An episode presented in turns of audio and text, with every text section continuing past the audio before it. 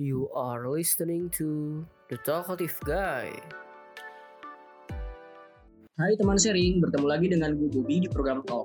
Program yang tayang setiap hari Selasa dan Jumat. Tentu aja tiap episode episodenya akan ada teman sharing yang berbeda-beda, tentu aja dengan topik yang berbeda. Kali ini kita akan bahas tentang kisah Marian. Dengan teman sharing ada siapa nih? Halo. Mariani. Sekarang gue baru aja rilis. Ya baru mau masuk industri lah ya industri musik. Terus gue dari dua tahunan lebih lah ya uh, bisnis perlindungan keuangan lah kurang lebih kayak gitu Oke, jadi gue akan membahas tentang karya terbaru lo. Tentu aja dengan bahas personality lo juga gitu, biar pendengar kita juga tahu nih sebenarnya Mariani kisahnya kayak gimana sih gitu. Jadi gue pengen tahu dulu nih pertama, kayak sebenarnya cerita awal mula lo nyanyi gimana sih Mar? Kalau nyanyi sebenarnya dari kecil tuh gue udah suka banget nyanyi. Jadi dari umur gue mungkin 6 tahun kali ya. Gak tahu sih spesifik umur berapa. Yang pasti waktu kecil tuh gue sering diikutin lomba-lomba nyanyi di rumah susun gitu loh. Kayak lomba dulu pernah lomba lagu kemerdekaan gitu. Terus waktu TK juga gue inget gue pernah kayak di apa ya nyanyi di mall gitu bareng teman-teman kelas waktu TK ya waktu kecil hmm. karena gue ingat ada fotonya mungkin secara tidak langsung kali ya diperkenalkannya hmm. Karena kan itu pilihan orang tua ya. Kan kita masih kecil pasti itu memang ya udah orang tua ikut apa ya gue ngikut gitu kan. Dan ditambah mungkin koordinasi sama guru melihat bahwa gue aktif mungkin aktif nyanyi gitu. Jadi dari kecil ya udah suka nyanyi nyanyi aja gitu. Lomba lah gitu. Nah, maksudnya dari kayak gitu terus sampai ke SMP, SMA gitu. Ternyata memang gue senang nyanyi gitu sih. Basically senang nyanyi tapi gue tidak pernah menyebut diri gue adalah seorang penyanyi gitu. Jadi ya udah nyanyi aja gitu kayak waktu SMA ikut ngeband gitu lomba band gitu di sekolah tetangga gitu kayak pensi lah gitu kan biasa kalau lo tau inget zaman kita SMA kan pasti ada kayak pensi terus sebelum pensi tuh ada lomba-lomba gitu kan antar sekolah dari basket lah, futsal lah. Terus kalau dari bidang sininya mungkin ada nyanyi lah, ada band lah gitu kan. Jadi ikutlah sekolah-sekolah tetangga. Dari situ sih kurang lebihnya lah sampai S kuliah. Kuliah jadi aktif nyanyi juga, kayak gue ikut choir. Dari situ makin ya seneng aja gitu. hmm oke. Okay. Ini kalau ngomongin tadi pensi itu zaman-zaman indah sebelum adanya pandemi ya, Mar ya? Itu jauh banget sih itu jauh banget. Bahkan gue nggak pernah expect bahwa di dunia ini akan ada yang namanya covid gitu. Gue nggak pernah expect iya. bahwa di dunia ini akan ada yang namanya pandemi. Kayak kita lahir hidup udah baik-baik aja gak sih? Benar benar benar benar. Dia benar-benar berubah drastis banget sih. Oke okay. nah hmm. kalau ngomongin dari keluarga ada darah seninya gak nih? Maksudnya ada yang nyanyi juga apa diarahin aja gitu dari kecil sama orang tua Enggak sih, soalnya emang bokap gue dari dulu pedagang. Kebetulan hmm. gue emang turunan Chinese kan, jadi cuan, cuan, cuan gitu kan. jadi okay. ya nggak ada sama sekali sih. Jadi emang benar-benar bakat yang ditempa dari kecil ya oleh orang tua nih. Bukan ditempa, mungkin kayak secara tidak langsung kali ya, Bob. Kalau ditempa kan lu dijajelin nih, lu kayak dikasih suruh les piano gitu kan. Ada aja kan hmm. yang kayak mungkin teman-teman kita gitu di luar sana yang masa kecilnya disuruh les piano lah, disuruh les macam-macam di zaman dulu. Oh. Tapi gue gak pernah tuh disuruh, gue bahkan sampai sekarang gak main piano gitu. Hmm. Kayak gitar aja belajar otodidak. Oke, okay. sekarang kan lo berhasil menelurkan karya perdana lo lah. Kalau gue bilang sih lo udah bisa dibilang penyanyi begitu lo udah ada karyanya gitu loh. Apalagi, apalagi serius kan, profesional segala macam. Menurut lo sendiri ini opini lo pribadi aja. Perlu gak sih lo sebagai penyanyi punya ciri khas tertentu gitu atau sebenarnya ada faktor-faktor lain yang penting? Nah ini sebenarnya jawabannya akan sangat menarik karena gue dari dulu tidak pernah merasa suara gue bagus dan oh, okay. gue dari dulu Terus? selalu insecure dengan suara gue sendiri karena gue melihat orang-orang di sekitar gue gitu misalnya di choir gitu ya itu kayak orang tuh suaranya kok bagus-bagus banget gitu yang bisa reach nada gitu tinggi gitu ya misalnya kayak kelas hmm. apa ya kalau mungkin yang umum lah ya mungkin Liodra gitu kan ya itu kayak di kampus gue tuh ada aja orang orang gitu uh.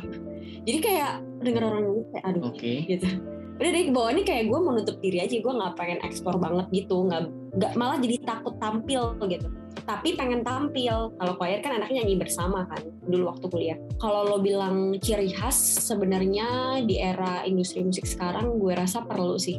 Dan ternyata semakin gue nyadar bahwa insecurity gue itu bahasanya mungkin jadi titik temu gitu loh. Kalau misalnya ternyata emang penyanyi itu nggak harus selalu hit nada tinggi gitu. Penyanyi itu nggak harus selalu suaranya sekelas Liodra gitu kan dari situ gue sadar gitu bahwa gak semua penyanyi di antero Indonesia ini semuanya bisa hit nada tinggi gitu dari situ gue sadar kayak oh yang penting lo punya sesuatu yang bisa lo kasih ke kuping pendengar lo gitu. Sesuatu yang berbeda gitu. Mungkin itu kali ya yang bisa disebut dengan ciri khas. Entah berbedanya mungkin dari segi dia ngucapin satu kata nadanya gimana. Misalnya talkative guy atau talkative guy misalnya gitu kan. Beda kan? Uh, namanya beda-beda iya, iya. gitu kan misalnya Kalau ngomongin soal role model, lo di dunia nyanyi ini punya role model gak sih? Entah itu Indonesia maupun luar gitu. kalau role model sebenarnya jujur aja nih ya Bob gue tuh dari dulu nggak pernah punya Ah. satu yang bener-bener ih gila mantep banget gitu enggak cuman gue mungkin suka beberapa beberapa dalam artian kayak stage act-nya dia gitu kalau di Indonesia gue suka banget sama Mbak Elda Mbak Elda itu Uh, vokalisnya Stars and Rabbit kalau tahu oh tahu Stars and Rabbit. Oke, tapi gue nggak tahu nama vokalis ya. Cuman tahu nama bandnya dong. Oke. Terus? dulu gue sampai rela ke Malang padahal gue di Jakarta hanya untuk nonton Stars and Rabbit sebenarnya kan banyak kan list penyanyinya cuman dia yang bikin gue tuh ah ah, berangkat dah gitu karena gue suka banget cara dia bernyanyi sih dan stage act-nya dia Hmm, itu oke.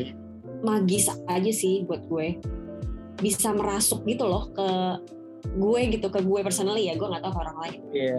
kalau selain itu sebenarnya ya kurang lebih mah sama ya Bob. Maksudnya kayak oh gue suka Nadine gitu misalnya. Suka ya suka gitu. Dia bisa tiap nyanyi tuh vibranya keluar gitu. Hmm, oke. yang di mana orang lain nggak akan bisa nyanyi kayak dia gitu. Mau sekelas Liodra nyanyi kayak dia nggak bisa gitu. Bukan nggak bisa pasti nggak bisa ya. Maksudnya kayak dengan tipe suara Liodra yang tinggi setinggi itu nyanyi dengan Nadine yang vibra parah setiap pengucapannya itu pasti beda gitu. Bukan berarti Liodra nggak bagus Nadine bagus enggak. Bisa jadi memang beda aja gitu. Dan itu yang bikin indah industri musik sih menurut gue. Itu menurut gue ya. Kalau menurut lo gimana? Kalau menurut gua sih ya sekarang zamannya industri internet ya gitu. Dalam arti digital kan. Kayak banyak orang yang justru misalkan berkarya suatu hal gitu. Misalnya kayak penyanyi. Ya menemukan karakternya setelah dia mencari referensi dari banyak idola-idola yang dia idolakan gitu. Kayak ah gue mungkin kayak tadi lo bilang gitu kan. Kayak oh gue mungkin kayak referensi musiknya seperti Hindia misalkan. Terus tapi kalau misalkan gue eh, fashion segala macam lebih ikutin ke Nadine ya itu dikombin kan nanti bisa-bisa jadi menemukan karakternya sih sebenarnya kan. Dan bisa dijadiin role model ya nggak masalah lebih dari satu juga kalau menurut gue juga sih ya. Bisa jadi kayak gitu. Benar-benar. Nah kalau untuk ngomongin soal lingkungan keluarga nih, kan ketika lo sekarang sudah dinyatakan serius untuk menekuni industri penyanyi kayak gini kan kayak sepenting apa sih support keluarga tuh bagi lo? pasti penting sih siapa pun everyone's important gitu buat gue gitu. Karena nyanyi itu sebenarnya hal yang memang jadi darah gue dari kecil kali ya. Karena gue seneng gitu. Gue bahagia dengan bernyanyi. Jadi gue nggak mau sampai nyanyi itu jadi pressure buat gue gitu. Ah, apa yang membuat gue bahagia gue harap orang sekitar gue yang gue sayangi dan menyayangi gue gitu bisa mensupport itu sih. Oh, Oke, nah gue juga baca press release lo gitu kan kayak lo bilang bahwa saat ada masalah lo bisa bangkit dan malah dijadikan karya puisi-puisi dan juga lagu gitu kan. Itu prosesnya sebenarnya seperti apa gitu kan kayak eh, sebenarnya kan nggak mudah juga untuk menjalani proses seperti itu. Mungkin ada yang bisa di share gitu buat teman sharing. kalau gue sebenarnya itu gue kan orangnya sangat bawel gitu ya maksudnya bukan bawel sih kayak rusuh gitu. Kalau teman-teman gue tuh taunya gue rusuh Mm-mm. pecicilan gitu misalnya. Kayak orangnya nggak bisa diem.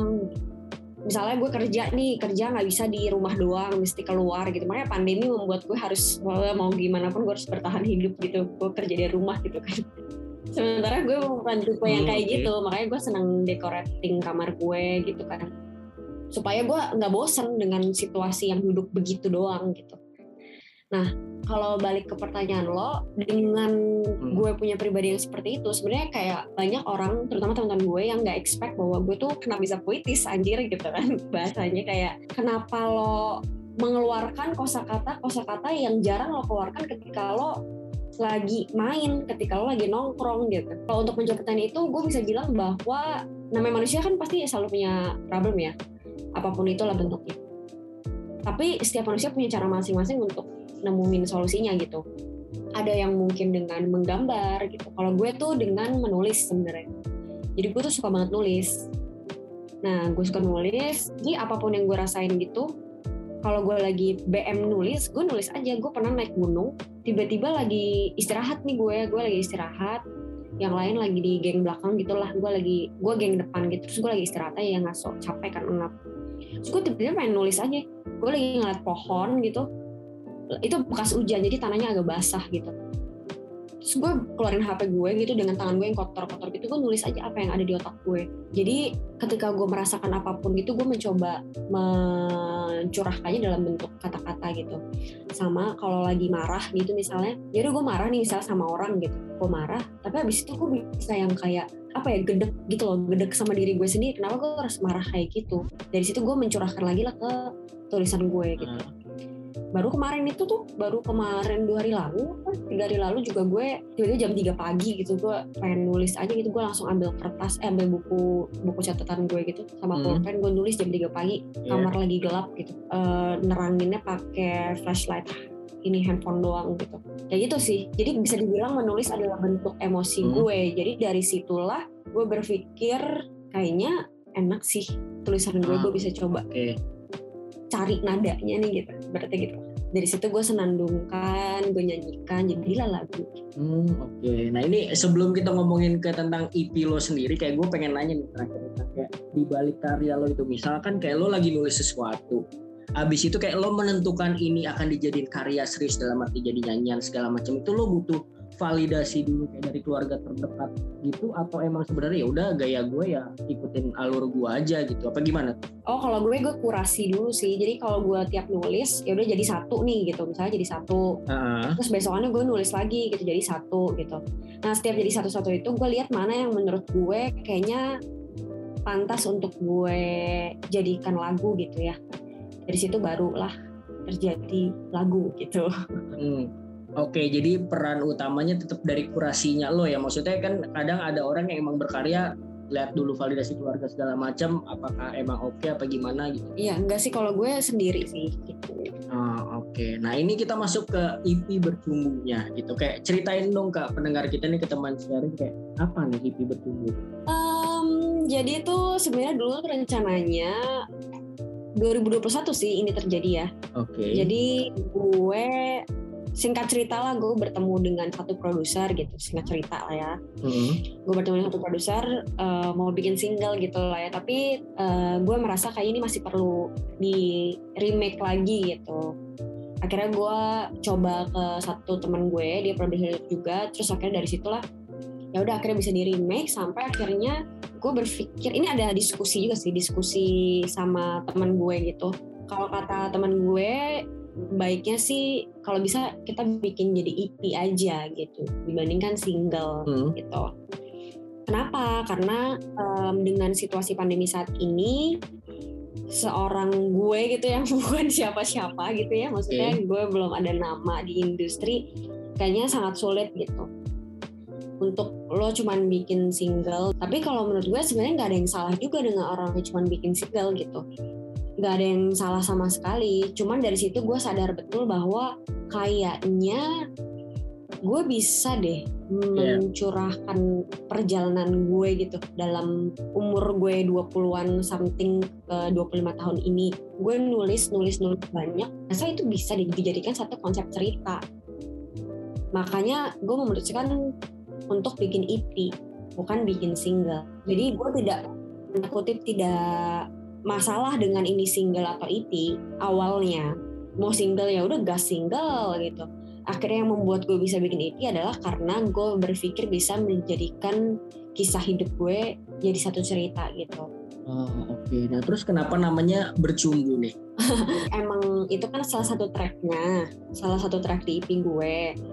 Dan bercumbu itu kalau bisa dibilang apa ya kalau orang awam gitu mungkin ngiranya ini lagu kok bokep banget gitu kan tapi kalau buat gue ini uh, ter, ini terlepas dari ceritanya ya, cerita rangkaian cerita dari kelima lagu gue ya.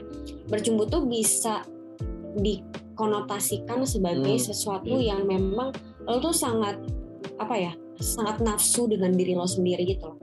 Jadi gue sangat mencintai diri gue. Gue belajar bahwa gue perlu mencintai diri gue sendiri terlepas gue harus menggantungkan uh, rasa cinta terhadap orang lain gitu loh. Kayak ibaratnya kalau anak muda zaman sekarang ya mau apa-apa pacar gitu misalnya. Karena sekian banyak kisah yang gue lalui Hmm. itu, gue sadar bahwa gue harus bisa stand for myself. Dari situlah gue memutuskan juga uh, bercumbu namanya dan ini juga mendapatkan validasi dari beberapa orang yang memang ada di industri lah gitu. Bahwa ketika mendengarkan lagu bercumbu ini cocok untuk jadi singlenya dari EP ini. Dari EP kan itu biasanya lo ada satu yang memang lo naikkan naikin banget kan? Nggak mungkin lima lima lo naikin gitu kan? Iya. jadi eh, dari lagu itu didengar oleh beberapa orang di industri yang memang katanya kayaknya ini cukup mewakili satu EP ini gitu. Cukup dari secara vokal karakter musik eh, pribadinya gue gitu yaitu bercumbu ini pantas untuk jadi highlight EP-nya Oke Mar, Eh, jadi kalau saat lo pembuatan EP ini, EP bercumbu ini, ada tantangan-tantangan yang lo hadapin nggak? tantangan ada. Maksudnya secara personal gue adalah beberapa hal yang memang harus gue putuskan dalam hidup gue untuk gue bisa memulai EP ini. Ada beberapa aspek yang perlu dikorbankan untuk gue bisa memulai EP ini itu pasti ada karena itu tantangan terbesarnya ketika lo harus membuat keputusan lo harus mengorbankan itu Hmm. tantangan terbesarnya sih Oke, ada cerita menarik gak dari pembuatan EP ini? Apa nih eh, yang berkesan mungkin tentang apa pun itu?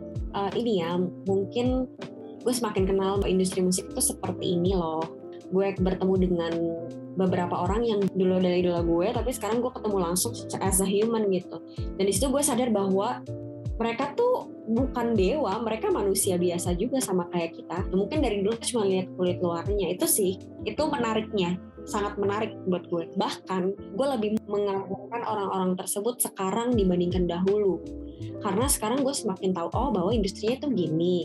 Orang-orangnya gini. Mereka mau lo ngobrol kayak orang biasa kayak anak nongkrong biasa jadi gue makin amazed aja sih. Ah, oke. Salah satunya ada ada ini ya Petra Sihombing ya, nulis lagu juga ya. Eh, kalau Petra iya gue sempet workshop bareng waktu itu mau nulis satu lagu jadi lagunya sebenarnya eh, bahannya udah ada dari gue terus eh, di situ Ah. kita ya rombak-rombak lagi lah jadi kita writing bareng lagi Oke, ini sebenarnya dari awal udah netapin segini jumlah lagunya dan lagu-lagu ini atau sebenarnya banyak pilihan lagu terus ada yang mesti disortir segala macam kayak gitu? oh kalau gue dari awal tetepin emang pengen lima Oh, oke. Jadi nggak terlalu sulit dalam pemilihan karyanya yang pengen dipublikasi ya yang. Enggak, enggak sih. Dan memang ya, eh, menariknya adalah yang paling terakhir lagu utuh itu yang paling terakhir Hmm. itu gue baru tulis juga sih. Jadi gue baru nulisnya pada saat eh, gue udah bikin demo empat lagu. Baru dapat inspirasi utuh itu ya. Gue berpikir itu adalah closing statement sih.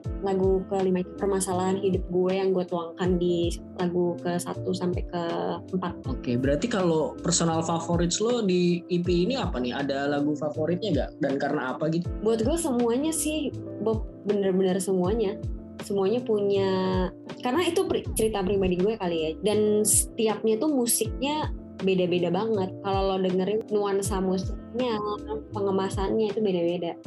Jadi buat gue masing-masingnya punya tempat di hati gue lah gitu. Ah, oke oke. Ini jawabannya udah mulai kayak diplomatis diplomatis eh, penyanyi di interview wartawan sih, udah cocok sih.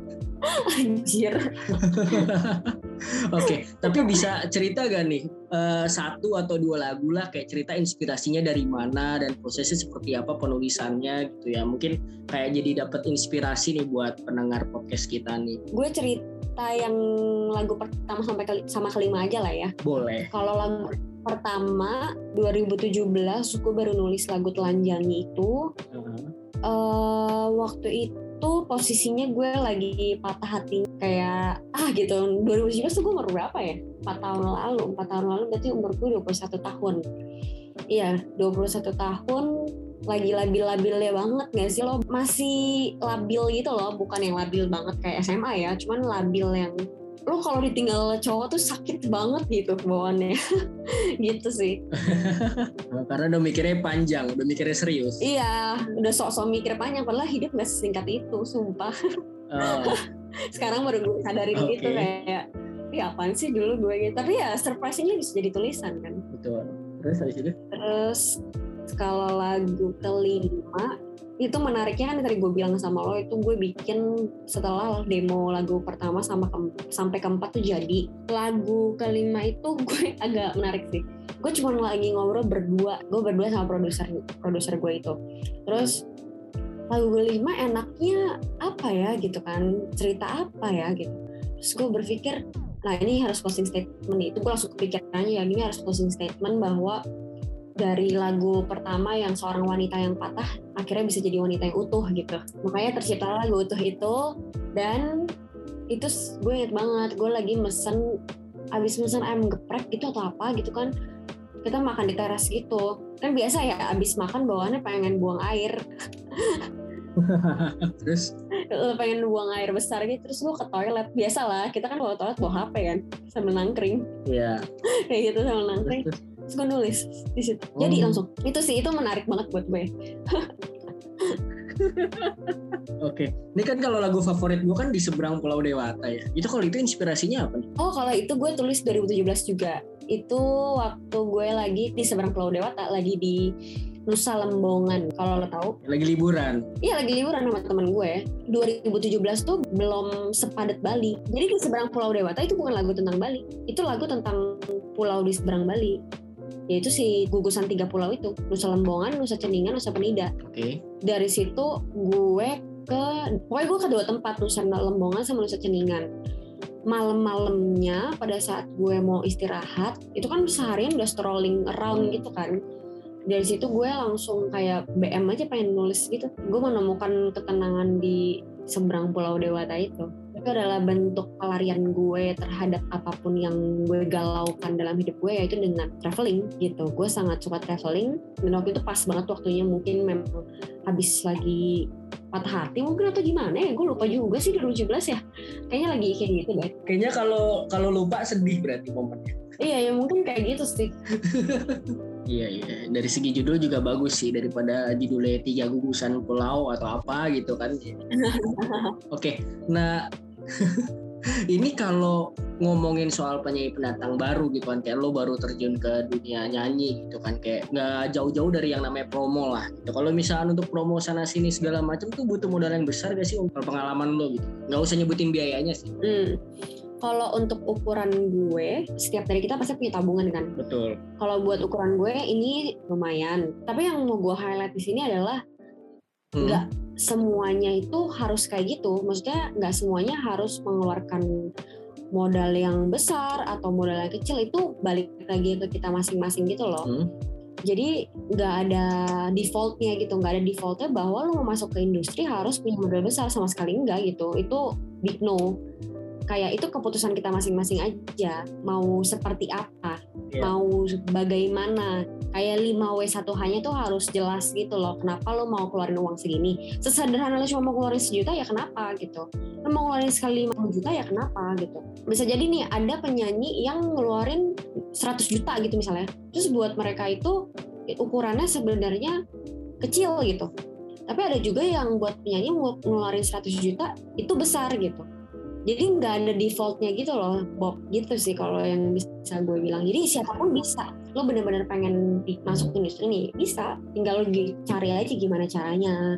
Kayak lo browsing lah apa kayak apa pun caranya pasti ada lah. Oke, tapi kalau dalam uh, EP lo, maksudnya dalam karya lo, lebih besar keluar modalnya itu untuk apa sih? Untuk promo kah atau untuk yang lain kah? Apa gimana kan gue nggak tahu nih. Hmm, lebih ke buat music productionnya kali ya. Oh, buat produksinya. Mm-mm, mm. Produksi as a whole musiknya nanti video klip gitu-gitu sih. Oke, menarik. Bakal ada video klipnya nih? Apa gimana? Apa gue belum tahu kalau ada video klipnya? Bakal ada tapi nanti sih eh, dua mingguan lagi lah. Tapi video klipnya dari lima lagu cuman ada dua lagu. Uh, sangat gak sabar untuk ngelihat video klipnya dan kayak menerkan-nerkan inspirasinya Maria nih dari mana gitu kan. Sangat-sangat itu.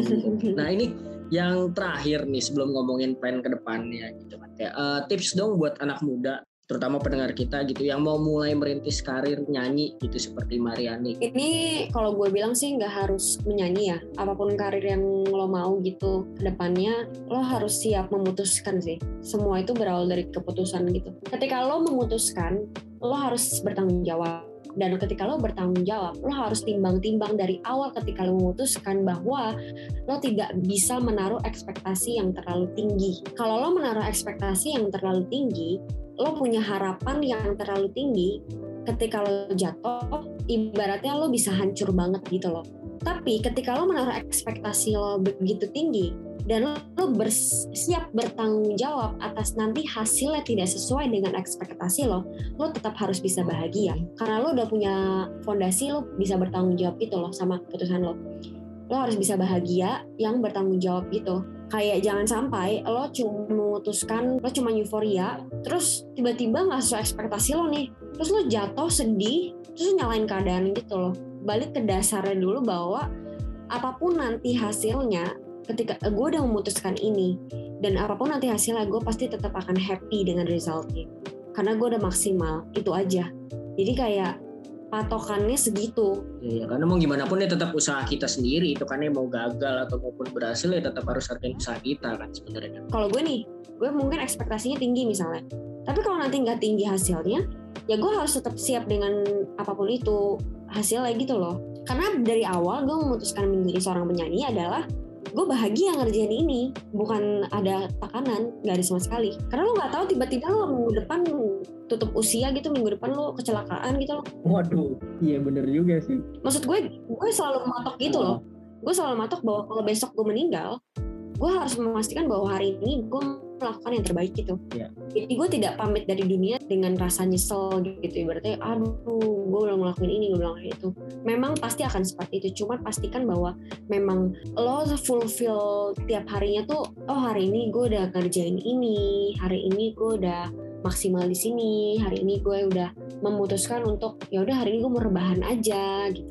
Walaupun gue rebahan aja, tapi pastikan gue seneng gitu. Percayalah mau lo punya duit 100 miliar pun kalau lo nggak happy buat apa gitu. Bener-bener. Gak hanya uang ya kebahagiaan itu kan. Iya bener banget. Kalau misalkan kayak lo ini juga kan ini namanya proses ya dalam arti makan waktu ya kan harus menikmati prosesnya juga harus sabar kayak gitu kan. Nggak mungkin kan maksudnya sedikit orang mungkin yang ada luck untuk tiba-tiba bisa berhasil dalam waktu sekejap gitu kan. Tapi kan namanya hmm. usaha nggak akan mengkhianati hasil kan sebenarnya kan. Iya Setuju. Oke, nah yang terakhir nih, plan ke depannya dalam karir untuk satu atau dua tahun ke depan lah, apa nih Kak? Kalau misalnya karir sih udah pasti gue bener-bener konsisten di dunia musik karena ini adalah yang tadi gue bilang ya darah gue gitu gue seneng nyanyi gue tetap hmm. menjalankan bisnis gue bisnis perlindungan keuangan gue ini sampai nanti maksudnya sampai ya sampai kapan pun lah. Oh jadi yang jadi main job apa nih? Nyanyi atau bisnis itu? Keduanya. Kalau bisa keduanya kenapa tidak oh berbarengan. Waduh jadi inget Najwa Sihab ya perempuan jangan disuruh milih kan. Kalau bisa keduanya kenapa enggak? Iya gue kayak kalau lo bisa ngerjain keduanya dan itu membuat hidup lo lebih berwarna kenapa tidak? Menarik. Nah ini sebelum kita tutup mungkin ada yang mau kepo-kepo dikit IP-nya Mariani gitu sama Instagramnya Mariani boleh dikasih tahu dong ke pendengar kita nih? Oh iya boleh. Instagram gue di @mariani_oelong terus kalau dengerin lagu gue di semua digital streaming platform. Jadi tinggal di search aja Mariani bercubu gitu misalnya. Hmm. atau Mariani utuh. Oke. Okay. lagu-lagunya. Kalau paling gampang ya buka Instagram aja. Buka Instagram tuh udah ada linknya yang ngedirect ke seluruh digital streaming platform. Di bio jangan lupa didengerin guys Thank you banget Neymar buat cerita-cerita di balik karya lo dan cerita-cerita tentang personal lo. Semoga bisa bermanfaat dan menginspirasi buat pendengar kita dan ambil yang baik-baiknya aja. Kalau misalkan yang kurang-kurang ya itu bagian dari proses perjalanan hidup kita lah ya Mar ya. Setuju.